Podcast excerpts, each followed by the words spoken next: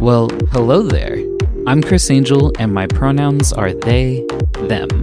Welcome to Allyship is a Verb, a podcast for people practicing allyship for the LGBTQ plus community and beyond. Hello, my name is Wesley Toma. My pronouns are he, him. This is one of those episodes that I think folks rallying against the LGBTQ plus community might say is proof of see, deviants, sinners, how sick they are. Listen to them flaunting their sick lifestyle. Protect the children. I call bullshit. Kink is for everyone who wants it, and I'm not going to shy away from controversial topics. Some of you maybe know that by now. That said, Wesley is a relationship and intimacy coach. He's a sex educator with experience in LGBTQIA plus and kink relationships. He describes himself as an androsexual kinkster. Androsexual is a term usually meaning people who are attracted to masculinity. His work means he's exploring very intimate parts of people's lives at times, including themes like polyamory, BDSM, and sexual confidence. We met online and immediately had a great chat, so I was very much looking forward to connecting again. Here are three self reflection questions to ponder during our chat, and be sure to stick around after the convo for three more. Number one, what images come to mind when I think of terms like kinks and fetishes? Do I carry any judgments? Number two, do I consider myself to be vanilla when it comes to sex, if that's something I participate in? Number three, do I talk about consent with the people in my life? And now, our conversation. You are white, cisgender, neurodiverse, queer, polyamorous, male, a coach, and an educator. Whew! What do those intersections mean to you? Those mean that I feel I have a fairly unique outlook on things. I come from some what most would consider external or outliers in communities. And I believe because of that, it gives me a, a unique perspective of how to view things and how to look at life. Absolutely. Speaking of how you look at life, I, we're going to deviate so hard right now from my original conversation um, that I was planning to have with you. We'll get there, I promise. But I noticed you were drinking Dunkin' Donuts, like coffee. You're in Boston, right? Yes. Few layers here. I'm going to take us on this side quest properly. So, first off, there's like this in community joke that like gay or queer people only drink iced coffee. So, like, check, like we're there. Um, mm-hmm. But the other thing is, I saw a meme. My friend Sarah, hi Sarah, she had posted on Instagram saying that like New England folks always drink an iced coffee too.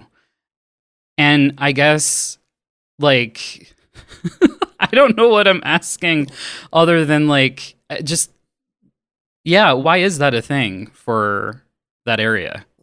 Uh, I that is a good question. Um, I think it's the same reason that when the weather gets to about 60, we start wearing shorts. We're weird. We're just oddballs.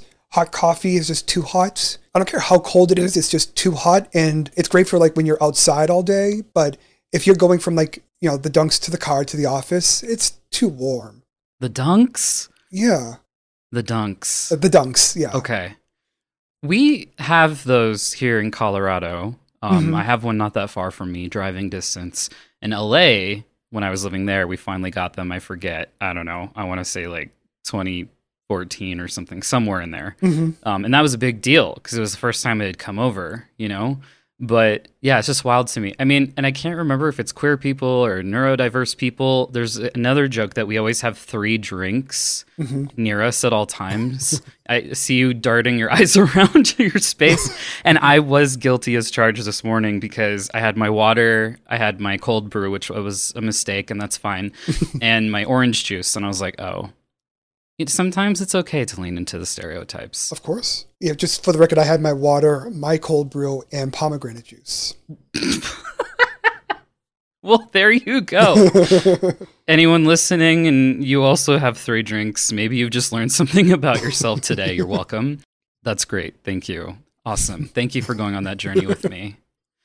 Being an allyship podcast, I think, especially when my guests talk about mistakes they've made, I also want to be intentional about talking about my mistakes too. Mm-hmm. So, in our first conversation, I believed kink was a binary. I was having a hard time not seeing it as like a switch that you turn on or off. But you kindly corrected me that it actually really is a spectrum. And the way you laid it out, I was like, okay, that totally makes sense. You also helped me to shift my mindset because now I'm understanding that more of us are probably kinkier than we realize because I think there's certain parts of it along that spectrum that, yeah, have just maybe been a little bit more normalized. So we don't think, oh, that's a kink. Like it's just not how we're walking around, like throwing it in that box. So mm-hmm. viewing vanilla and kink as a spectrum, I guess just starting there, how do we define those two terms? I think for me, the, the term vanilla is kind of a, a parachute term, but it doesn't actually apply to anybody. I think everybody lies on, just like gender, just like sexuality, everyone lies on the spectrum. Nobody is, I don't think anybody is 100% gay, 100% straight, 100% male, 100% female, just like I don't believe anyone's 100% vanilla or 100% kink.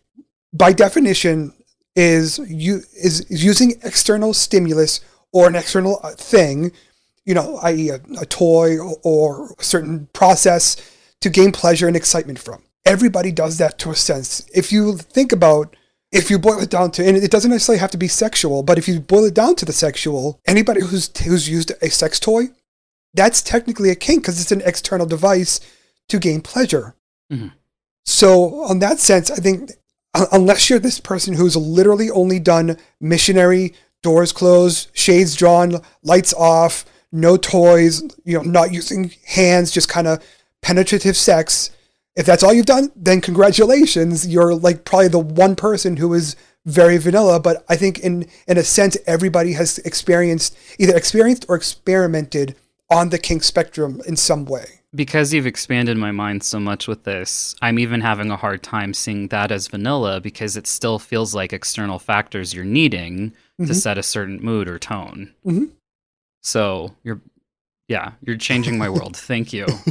So then, if we're thinking about kinks and fetishes, how do those differ? So where vanilla and kink is kind of a spectrum, kink and fetish is also its own spectrum. Depending on who you talk to, depending on what kinksters you talk to, they're going to give you different definitions, just like anything else. Of course. In my world, the difference between kink and fetish is the difference between a want and a need if I had, say, a car fetish, because again, it doesn't have to be sexual, or if I had a car kink, I should say, that would be something like cars excite me. They turn me on in a certain way. I don't need it, but I want it in my life. You know, a fetish would be something that without it, I can't get excited. So people who need to do certain things to get off or do need to do certain things to find joy and excitement, that's more on the line of, of a fetish.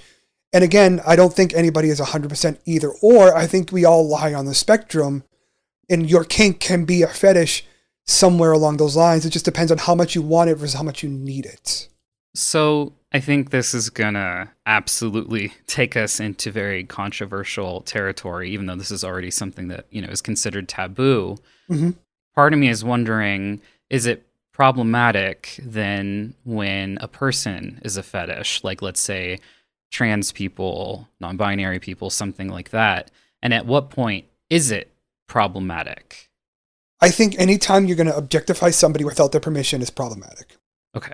Let's say you're in a relationship with a trans person mm-hmm. and you have had a conversation and you have had a negotiation and you've talked about that the fact that the one person is trans, one person is cis, and you didn't get into it because you had a quote unquote trans fetish, but maybe you want to explore a kink that you're thinking about, and if that's something that this person has consented to, I see no problem with that.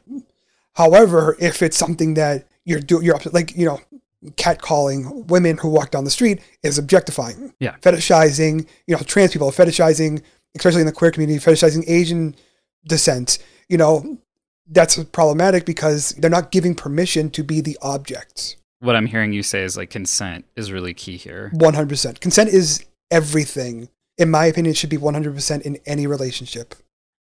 What are some other kinks that are maybe already normalized that we don't register as kinks? I mean, the, the easiest one is toys, a vibrator, using a vibrator in, in bed. If you having sexual activity, if you do a little spanking, which you know everyone spanks about once in a while, that's a huge kink. I would say fantasizing about like you know this whole thing about like I'm having sex with you, but I'm fantasizing about this actor or person that I like. That's also kind of falls in the kink because it, it's using that external stimulus. Mm. So I mean, there's a lot of things that we do that we that we don't think of as kinky, but technically still falls on that spectrum. Yeah, because I think a kink I'm familiar with that seems to be fairly normalized amongst like I think gay, queer, etc. Like men Mhm. is like a foot fetish. Yes. Because I know sometimes people have like feet, you know, photos um, or foot photos or whatever, like in their profile, Mhm. things like that. How do we continue to normalize kink? That's a big question. Yeah. talk about it. Yeah, talk about it. Also, for the record, foot fetishes. I, th- I believe foot fetish is like one of the, if not the biggest, most common kink out there. Not necessarily just in the queer community, but even in the straight community. It is one of the most common ones. Why do you think that is? I don't know. I really don't know. And and honestly, and speaking as a person who has a foot kink, you know, myself, I don't know why I like Mm. it. I just do. But to normalize it for me, Yeah. I think the way to normalize these things is to talk about them, is to be open and honest and to have these conversations and have these conversations not only between people who have the same feeling. Like I can have this conversation with a kinkster and it's going nowhere. But if I have this conversation with like someone who's vanilla, who is exploring kink or wants who has thought about it, I'm opening the eyes. It helps normalize it more that way. I think that's what you need to do. We need to one talk about it and also remove the stigma. Everyone thinks of kinks as like these dirty, nasty, gross things, and they're not. And I think part of it is the fact that as a society, we also aren't very sex positive. So it's it, like I said, it is a tough question to answer because there's a lot of facets here. You know, we need to talk about sex. We need to be positive, more positive about sex. We need to be more positive about kink, and we need to just talk about it. And I think if we can do that, which is a huge ask, but I think if we do that, things would become would become more normalized and be better. You know, but regardless of that, I, that's that's what I'm working towards myself. I you know I will. That's why I go and do these interviews. That's why I like I love talking about it because I want to verbalize. I want to lo- normalize it, and I want to make it more every day. Like who cares? Thinking about normalizing this across the board, how will we know when we are seeing that tide sort of shift? Like, what do you think are some of the things we might see to know that that's changing? I feel that going back, I, I equate it to the gay rights, queer rights movements from like the 80s and 90s. At one time, before it was really accepted, we were a joke. The only time you saw a, gay person on TV, they were the butt of a joke. They were the comic relief. They were the victim. You know, which, and honestly, you can still see that. You can say that today about the trans community, still kind of in that place, that, and they're still working their way out of it. Kink is the same thing. If you see it on TV, for example, it's usually like oh as a joke or it's like a farcical or it's like supposed to be for like extreme comedy once it stops becoming the target is when it starts to be normalized when you can start talking about it in everyday conversations i know people who are kinky at work but they can't talk about it at work because it's a major hr violation. Right. but they would love to be able to relate to or connect. You have you know pride or lgbtq affinity groups at these major companies. You have that for you know people of color. You have that for veterans. But if you went to your like your hr and said hey i want to start this group for kinky people you're probably going to be looking for another job i feel like once that becomes more accepted and people understand that just because you're talking about kink doesn't mean you're talking about sex all the time and doesn't mean you're always being i don't want to say offensive but you're not saying something that people aren't going to dislike then that's when I think it will start becoming normalized. Because what's funny is, honestly, a little bit of a sidetrack here. When I talk to other kinksters, we don't talk kink. We just we have an understanding. We know we're kinky. We move past it. We talk about cats. We talk about our pets. We talk about Star Trek, and we talk about silly shit. you know, the last thing we, we don't talk about our, you know, we don't talk about our individual kinks and how they run. I have friends that are kinky friends that I've known for over a decade. I still don't know what their kinks are, and I don't care because I'm not sleeping with them, and I don't need to know. So in that case, you know, when you're being with other folks who are kinksters, what does that help like unlock in you that even though you don't need to talk about it and all of that and I, I, understand that like yeah i guess what does that do for you as a person that like it's important for you to be part of that community and and have those folks that you're hanging out with for example? Same thing with having fellow queers around you people that understand and you can relate to you know people that have walked the walk have traveled the journey with you. It's that camaraderie it's that community it's that feeling of equality amongst people. I think it, it, it's kind of it's something that I would honestly say any uh, marginalized group has ever dealt with. Even you know, like people of color stick together because they've been racially profiled, so they understand and they that kind of they can relate to each other. Queer people stick together because we've been profiled. We know you know we can we can relate to each other, and you know, same thing with with the Kinksters. And again, you know, you look at it, it's like when I'm with my my queer friends, we don't talk about you know gay and being gay and oh my god, I love being a gay and you know we don't do that. when I talk to my neurodiverse friends, I don't we don't talk about our neurodiversities, you know, on a regular basis. We talk about other shit, you know. And so it's like I think, yeah, I think the part of it is finding that community of people, whether it's discussed or not. It's just finding a group of people that you can relate to that if this topic comes up, you know you don't have to be afraid to talk about it.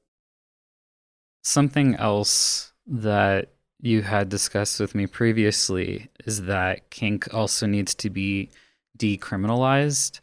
Mm-hmm. So I'm wondering if you can share more about that and what's currently happening with where you live, because you even told me that for some things that you like to do, you have to travel in order to have access to those spaces. Yes. As you said, I'm in Boston. Massachusetts is based on a very puritanical past. A lot of our laws in the book are from the puritanical times. One of the laws are even if it's consensual, any kind of impact play or any kind of like spanking, any kind of you know whipping, that stuff, BDSM in general, even if it's consensual, even if your partner says I consented, you can still be arrested and tried for it and found guilty for for abuse because of the puritanical rules. In Boston, we don't have any sex dungeons because for that very reason, because they're liable for anybody who decides to press charges. So if I want to do anything, I have to go to Rhode Island to go to a dungeon to have a little kinky fun. If you look at the the DSM or whatever it is, it wasn't until this version, which came out a couple of years ago, five, ten years ago, I think, mm-hmm. that being a kinkster or a fetish wasn't considered a mental illness. You know, you go to the, the Bible Belt, you go to the Midwest, anal sex is still considered illegal. You know, whether it's, you know, I mean, it's obviously targeted towards the queer community, but whether you're gay or straight, that's considered an illegal act and you could get arrested for that. So I think we need to, you know, things need to be decriminalized. They, these laws need to be taken off the books so people don't feel ashamed and they feel more comfortable exploring things because the way I look at it is anytime you you know you do stuff like this you you criminalize something like this you kind of put a, a law against it and it goes back to prohibition. You fight it or you criminalize something you're going to have people who are going to fight against it but you're also going to have people who are going to be ashamed to try it or experience it even though it's not going to hurt anybody. You know at least not consensual unconsensually. So you know once we decriminalize it i think it's going to open the door to that larger conversation. Yeah, like you said, there's a lot of work to do because I mm-hmm. forget what the number is in Texas. I don't know if it's three or five, but you can only own so many dildos or yeah. vibrators. And I'm like, really? The answer is six dildos. And some laws that we have are just like oddly specific. Like you can't wear blue jeans on a Sunday or something. I don't know. I don't know if that's like a real one, but it's usually like yeah. that. So it's just like interesting thinking about this and like what happened that that like had to become a law, right? So Mm-hmm. yeah, even with all of the work you and I could possibly do, and again, even though I'm not a white man, sometimes we'll just never be a safer space for someone and have to make peace with that because of what we might represent, previous experiences that person's had, etc. So my question for you is again, as we have covered, you are a white male. And you're also at all of these awesome intersections, which we've been diving into. And of course, I don't want to ignore that or gloss over those. Though I think it's safe to say, and maybe you might agree with me, that, you know, these two intersections in particular stick out a lot and impact how others interact with you. And so being in a space that's so vulnerable, like coaching people through relationship and intimacy concerns, especially mixing in LGBTQIA plus and kink communities, how do you create safer spaces for the people you work with? And what kind of work have you done to get there? I look at the wheel of privilege and I fall very high on a lot of those sections. Mm. I know that and I accept that and I understand that. Part of me creating the safe space is the fact that I can acknowledge that. And I can acknowledge the fact that, yes, I am not only am I a white man, I'm a cis white man. And, you know, I'm a cis white, straight passing white man. Right. So I have a lot of things, you know, middle class, you know, I have a lot of things that are in my quote unquote my favor. So for me, trying to create that safe space, it's about building the trust. It's about showing, it's not be like, well, I'm safe, you can trust me. It's not about saying it, it's about proving it. It's about showing it. The burden of the ally is to show that you are the you know, you can't name yourself the ally, but you need to prove that you are the ally you want to be. You need to be that ally you know, I do have to work harder to gain that trust sometimes. I do have to work harder to gain that understanding. I also understand that there are a lot of things that may be discussed that I don't, I can't relate to because of I tick those boxes. Right. And, you know, it's not about relating, it's about working with and empathizing and trying to see things from someone's perspective, but it's more like just kind of being there for them to understand how they feel through their perspective. So yeah, it is a lot more work being the ally. Allying is something that's huge, very important to me. So I find it more rewarding to I don't want to say I find it more rewarding to to take that journey, but I do find it as somebody who wants to ally, who wants to be an ally for as many people as possible, I do find it relieving to have to take that trip. And I'm okay with that. You know, so when people talk about, oh, you know, men this, men that, I'm like, yeah, you're right. we we suck. We are a, uh, we are a terrible people. You know, I can completely relate to that. Yeah, I'm not going to sit here and say, well, you know, not all of us, because I yeah, it's it's not all of us, but that's not the point. Right. I find more rewarding when I can get through those those boundaries and be the person that I'm hoping to be for that person. Yeah, because it's tricky, even as an LGBTQ plus speaker, trainer, and consultant. A lot of the reason why I'll have a consult call with a company is because I might not be a good fit, even just Mhm. personality wise. I'm silly. Mhm. Like, I don't stray from that at all. Like, I very much own it because part of creating a safer space for me means that I help diffuse some of the crunchiness of these topics with humor. That's just how I do it. I don't do that with every single topic that I cover, but it heavily influences my work. But that might not be for every workplace culture. So I imagine there must be times where after you've had some sort of, I assume you have like consultation calls with people before. Yeah. So I imagine there's times that you have to like refer out because it's just, yeah, like not a good fit. Mm-hmm. Absolutely. My first session is always free. It is that get to know each other session, learning what you want to get out of this, learning about who I am, seeing if we mesh. It's just like when you see a therapist and they tell you, if I'm not the right therapist for you, go see another therapist. And I do, I have a Rolodex of coaches that I can refer out that if I'm not a fit, that's fine. What are you looking for? Do you want someone who's who identifies as female? Do you want someone who is you know trans? Do you want someone who is AFAB, regardless of whatever? Mm-hmm. Do you want someone who's le- not white? I have a Rolodex and I have a list of people I can say, well, talk to this person, check this person out, and see if they'll help you. And if not, they should have a Rolodex of people that they can then refer out. You do want to find the right person because anything like this, you can get very intimate, very into their personal life. And you want to make sure that trust is there in order to get the most out of the situation. Like, I don't want somebody who doesn't trust me because then they're going to tell me everything and they're not going to open up to me like they need to. And that's, that's the whole point of it. What are some of the ways that you approach building trust with clients? We'll be right back after this break. Thank you for listening. And now back to the learning.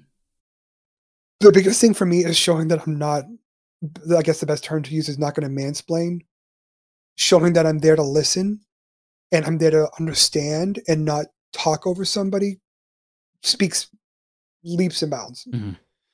I know people who have said they've seen therapists that basically just talk over them the whole time. So, you know, for me, it's not about talking, it's about listening, it's about understanding, it's about relating. And it is about showing the empathy, showing the um, I don't understand your pain because I've not been there, but I can empathize with how you feel. And I'm sorry you feel that way. How can I help? How can we make it better? I try to show I'm compassionate and I try to show that I'm not in it just to do it. I want to genuinely help and I want to generally be there for you. You had shared with me that being queer is well accepted in the kink community. We just like covered a lot in our first hang. Like I'm just mm-hmm. recognizing because I just keep referencing all these things. It was a really big, big thing for me. So I really am grateful for um, everything that you've shared with me. But yeah, so you had shared with me that being queer is well accepted in the kink community, and I think that's something I've picked up on. But you also stated that public spaces for it are mostly catered to cis het couples, aka folks who are both cisgender and heterosexual. Mm-hmm. So I'm, I guess I'm curious about why do you think that is, and what would help to queer it up? I think for me, that comes from personal experience. I know that if you go out west to San Francisco, it is a much different community. There, it is more queer friendly, but here in, on the East Coast, it is you know the dungeons and the sex places you can go are very geared towards you know the cis the straight you know folk couples and and specifically couples not even just like individuals it you know it's about a man and a woman a cis man cis woman coming in as a couple to play. The best way to clear it up is to just open the doors and not like i mean the doors are open i can't say they're not you know we are accepted but we're not the targets. I think a lot of these communities, I think a lot of these places need to make it a safe space, not only for the cis het couple, but you know the queer trans couple that comes in, or the gay couple, the couple lesbians, or whatever. Don't just assume that they know it's safe. Show them it's safe. And I think to me, it just makes sense on a business perspective because you're just going to open your doors up to a lot more people. It also frees up a lot of the stigma and removes that uncomfortability. Like I like I said, I can go to a sex dungeon in Rhode Island, but every time I go, I'm feeling well, I'm not their target audience, so mm. I have that bit of doubt or a bit of you know issue that I'm fighting in my brain because I'm queer, because I'm not you know heterosexual. I'm not bringing a woman with me, or I should say a cis woman with me. So I feel like because of that, there's always that little bit. It would be nice to be able to walk in without having that. Thinking back to what you said, even about sex shops. Mm-hmm. growing up in Los Angeles, it took me until I was in my grad school program. I was taking some sort of version of a human sexuality class. And one of the assignments somehow I think was that I had to go to a sex shop and I had to talk about it and who it was catered to and everything. And I'd never thought about that before. I'd been in sex shops before, but I never thought about like who is it catered to. I think I've just like at that point I was just really used to things being catered to cishet folks, like you said. So it's just like if I see a packer for trans people or something or a tucker or something, I'll just be like pleasantly surprised and happy about it. Mm-hmm. I remember where I was living in particular, there was this like franchise or chain or whatever of some of them.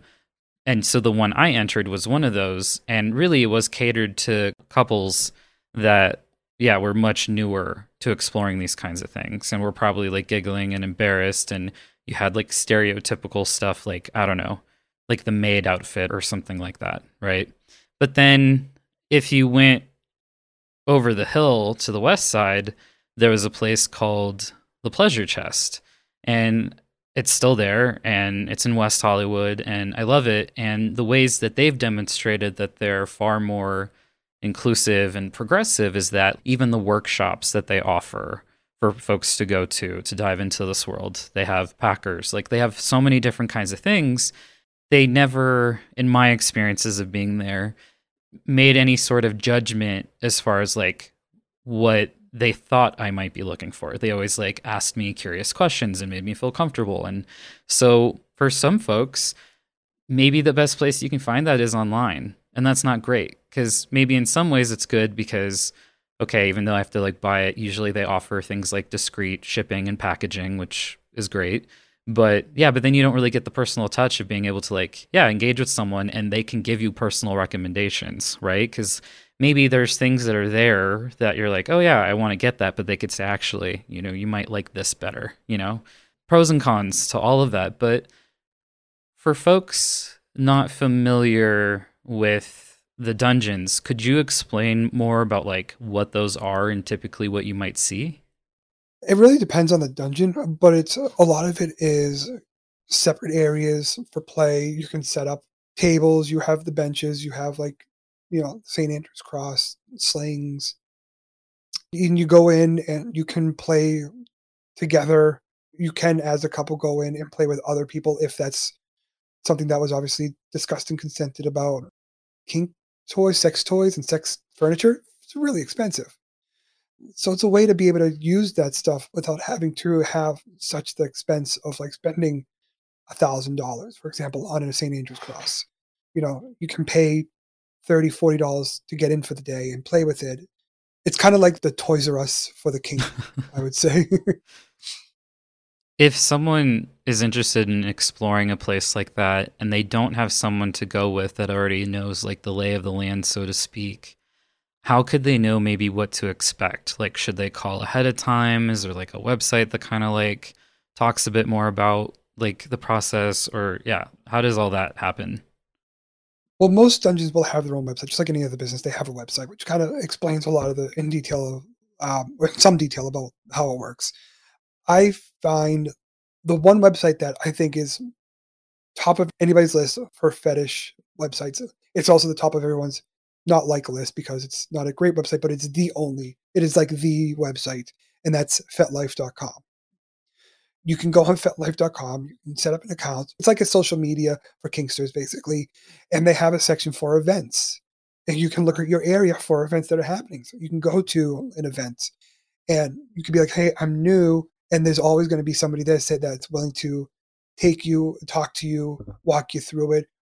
Of anything, that's probably the best way to do it is find an event, find an activity, and go and, you know, just be open. Like the one thing I, you know, one thing I tell my clients and I tell a lot of people is we were all new kinksters at one time. We've all been in this situation where we didn't know what the fuck we were doing. you know, we were not all born professionals or experts in this field.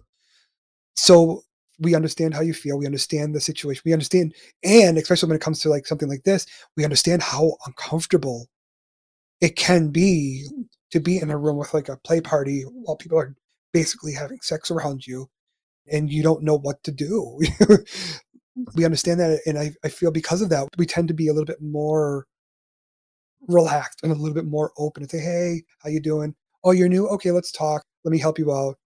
But yeah, I would say the best way to get started is to find like maybe go on FetLife or go on to, and just find local kinky events. Thinking about play, we live in a very different world now. And more specifically, I'm thinking about technology. I know that if I'm going to play with someone, I feel safer in some respects having someone come to me because although I don't really want people to always have my address, I can control the environment, right? Like, I don't have to worry about like maybe hidden cameras and being on someone's OnlyFans page or, or something like that. So I guess you know, when it comes to maybe sex parties people may throw or the dungeons and, and everything like that, and I'm not trying to instill more fear in people, especially if like they were like okay considering it and now they're like nope okay fuck that. Mhm. You know when I'm thinking about these kinds of communities and how vulnerable they can be, there's negotiation, there's consent, there's communication, and some of these skills we're not great at, Mhm. and it takes a lot of work. I guess like starting with the dungeons, like are there rules about like you have to like check your cell phone at the door or like what kinds of things are in place for that, especially if someone's like really private? Again, depends on the dungeon. Some of them do that. Some have like lockers that you put your stuff in, and you know you can just leave it in there and lock it up and move on.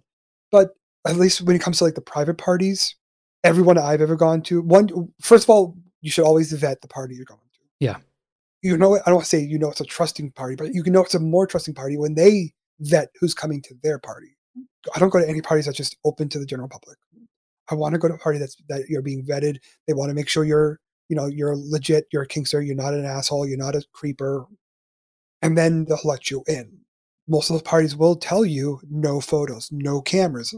You can have your cell phone, but do not take a picture without at least asking permission 1st Mhm. And if you get permission, don't post it unless asking permission first. You know, every party I've ever been to, every event I've ever been to, whether it was a play party or just like a get together, like we have munches where we just kind of people just get together and chat.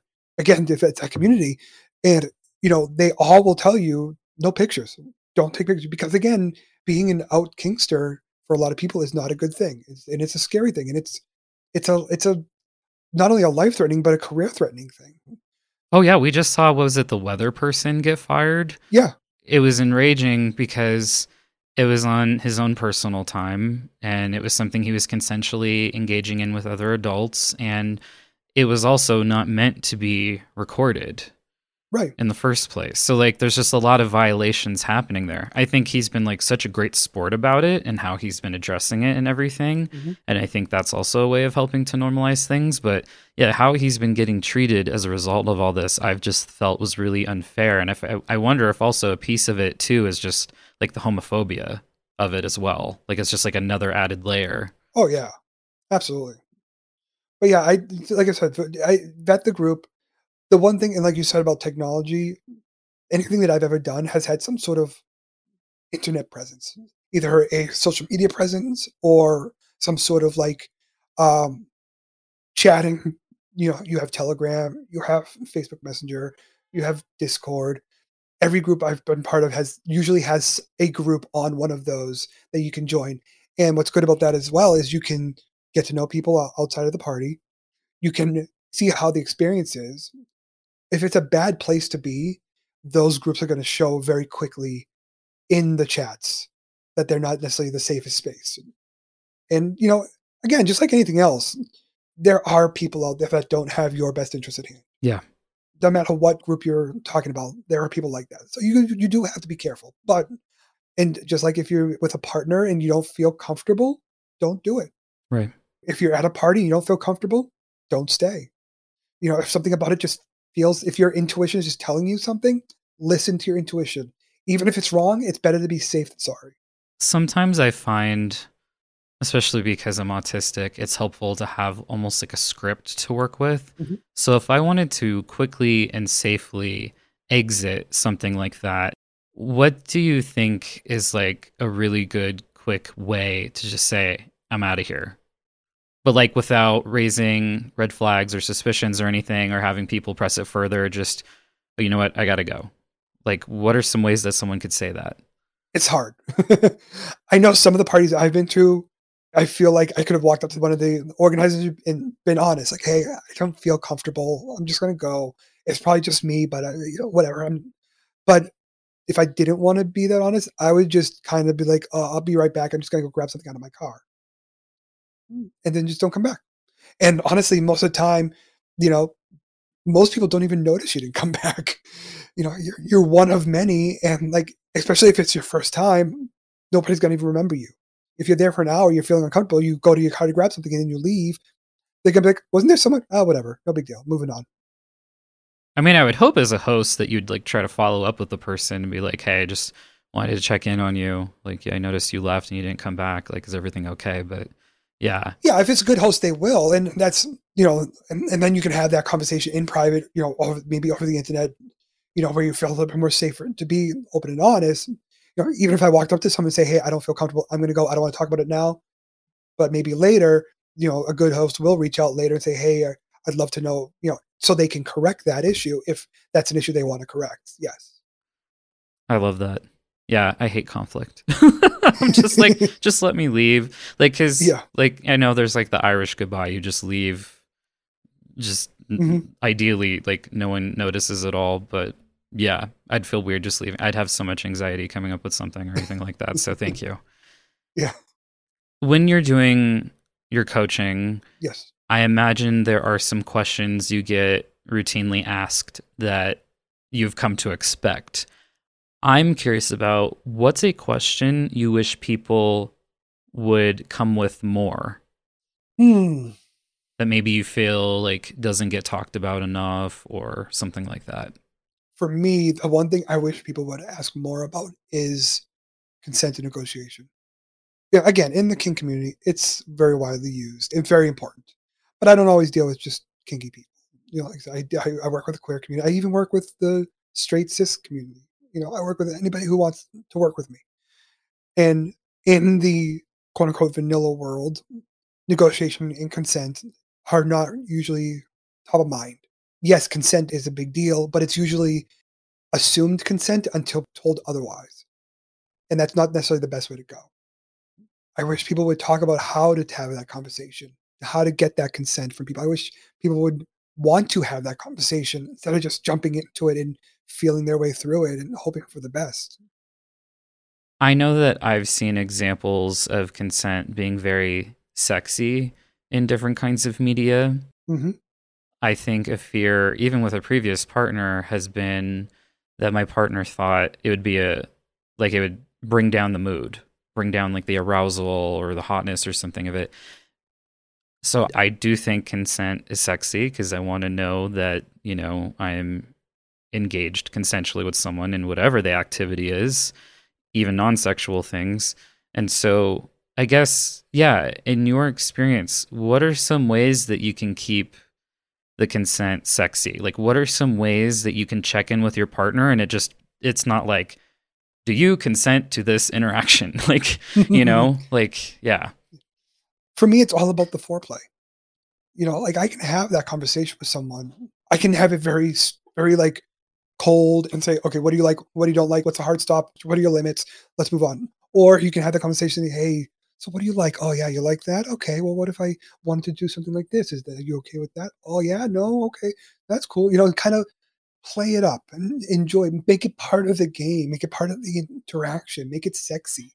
You know, you don't have. It doesn't have to be clinical my negotiation isn't always it, sometimes it is because that's just sometimes it just works out that way but sometimes it can be part of the game it can be part of the experience like oh yeah you like it when i touch you like this okay well how about this or what about that oh yeah okay that you know what should i not do oh yeah you don't like okay that's cool yeah you know just you know what i mean like play into it and just kind of the way i look at it and this is the way i explain it to people is we call it play it's a game like I'm not saying like you know being sex is a game, but I'm like what I mean is like it's fun. It's supposed to be fun. You're supposed to enjoy yourself. You're supposed to have fun with a person, play a game with a person, and en- enjoy it. So why not just make it all part of that game? Something that I don't think it's talked about enough, and it's possible folks listening now may have not even heard of this term before, but I'm thinking about aftercare. hmm And so, right, it's maybe the things you might need after you've engaged hmm in sex with somebody, like cuddling or something like that. I guess, could you just talk more about that broadly? Yeah. So aftercare because what we do as kinksters is potentially well one potentially dangerous because there are a lot of kinks out there that, that can be aggressive can be violent you know obviously under controlled situation but still things that that happen there are some kinks that put you in very specific states of mind and because of that in order to come down from that a lot of people need specific treatment post you know what, what we call the scene you know anytime you have a sexual encounter it's a scene for me it's a scene whether it's a kinky one or not but in the kink community, that's what we, we call, you know, having an encounter as a scene. After a scene, you need a very specific way of coming down. Like if I'm working with a sub who likes to be spanked like hard, I'm going to spank them until they're raw. But then afterwards, they may need to just like sit in a corner, just kind of decompress, or they may just need me to cuddle them and tell them that they're special, that, that I care about them. And, you know, on the same side of it, as, you know, a Dom myself, I need aftercare because if I'm going to sit here spending the next two hours spanking you and calling you names, I'm going to need some time afterwards to realize that I'm not that asshole. I'm a genuinely good person who's doing something to give you pleasure. I'm not genuinely that person. You know, it's important. I think anytime we, any kind of sexual encounter, again, whether kinky or not, aftercare happens. And again, in, in the vanilla world, it's kind of assumed, you know, you do it, there's a little bit of cuddling and talking afterwards. That's aftercare. Or you do it and then you leave right away. That could be aftercare too. I think the imagery I get in my head when thinking about media, again, which isn't always a great place to get our information, but I think there's like the ongoing joke, first off, that cis het couples are just always miserable and always joking about how miserable they are being married to each other and stuff. And it's like, mm-hmm. well, maybe. Maybe you're queer or something, or I don't know. Go work on that because you shouldn't hate each other that much or at all. I'll see a lot of sex scenes that end in like again, let's say it's cis het, the guy rolls over and goes to sleep. Mm-hmm. I don't think that's really aftercare. No, not at all. And I don't think any conversation was had about aftercare. So, like, if someone's wanting to think about that and also introduce that into a relationship more intentionally, how can like someone even figure out what they need for aftercare? Is it just sort of like trial and error? Kinda. It's just kind of figuring out what it's knowing yourself. I think the first couple times we do things we don't realize what we need for. I don't go into a scene, or at least at the beginning, I didn't go into a scene knowing what I needed for aftercare.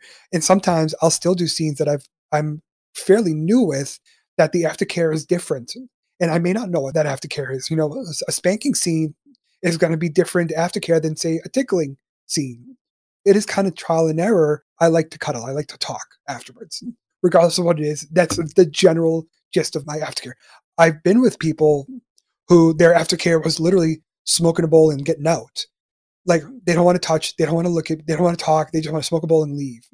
And that's cool if that's what they're into. But you know, again, that's a conversation we had ahead of time. And I knew that their aftercare conflicted with my aftercare. So I figured out a way around it, which was I know like I have my husband here. So if I'm with a partner, as an example, who wants to just, you know, get up and go, then I will go to him for my aftercare. I will find a way to give myself that aftercare that I need without that person. Or if I can't, I just won't play with that person. What's one allyship tip you'd like for everyone listening to consider? You need to learn when it's appropriate to stand in front of, next to, or behind the person and support them in that position as they see fit. The best way to do it is just be straight up and blunt. What do you need? How can I support you? What do you want in this moment? And on top of that, if you take a stance and they correct you, accept it, move on, don't be offended. Just you're right. Take the step in the, in another position as is needed. Wesley, thank you so much for your visibility, vulnerability, and corrections. In our first conversation, I learned so much, and it was nice to be able to apply it right away to this chat because you challenged me. And while you didn't have to do that, you did, and I am so grateful. And this feels like a good time to share out that I'm on this allyship journey too. I make mistakes. I will make more mistakes in future episodes that you will hear very soon. And I want you to hear the ways that we can learn and move forward together so you know that I am in this with you. Because allyship is messy work. And while some of these scenarios are set in a caring, supportive environment, and maybe I have enough rapport with someone that we can bounce back what seems like almost effortlessly, I know that's not always going to be the reality. We are human. Before we wrap up with the final three self reflection questions, I want to take a moment to thank Julie for becoming a monthly supporter. Some of y'all already know what's about to happen. Thank you, Julie. If you'd also like to help out so I can continue to produce this podcast and get the support I need to make it. Details are in the captions and show notes. Thank you so, so, so much. And one off donations are also welcome. No donation is too small. All right, here are the final three self reflection questions for you to take with you.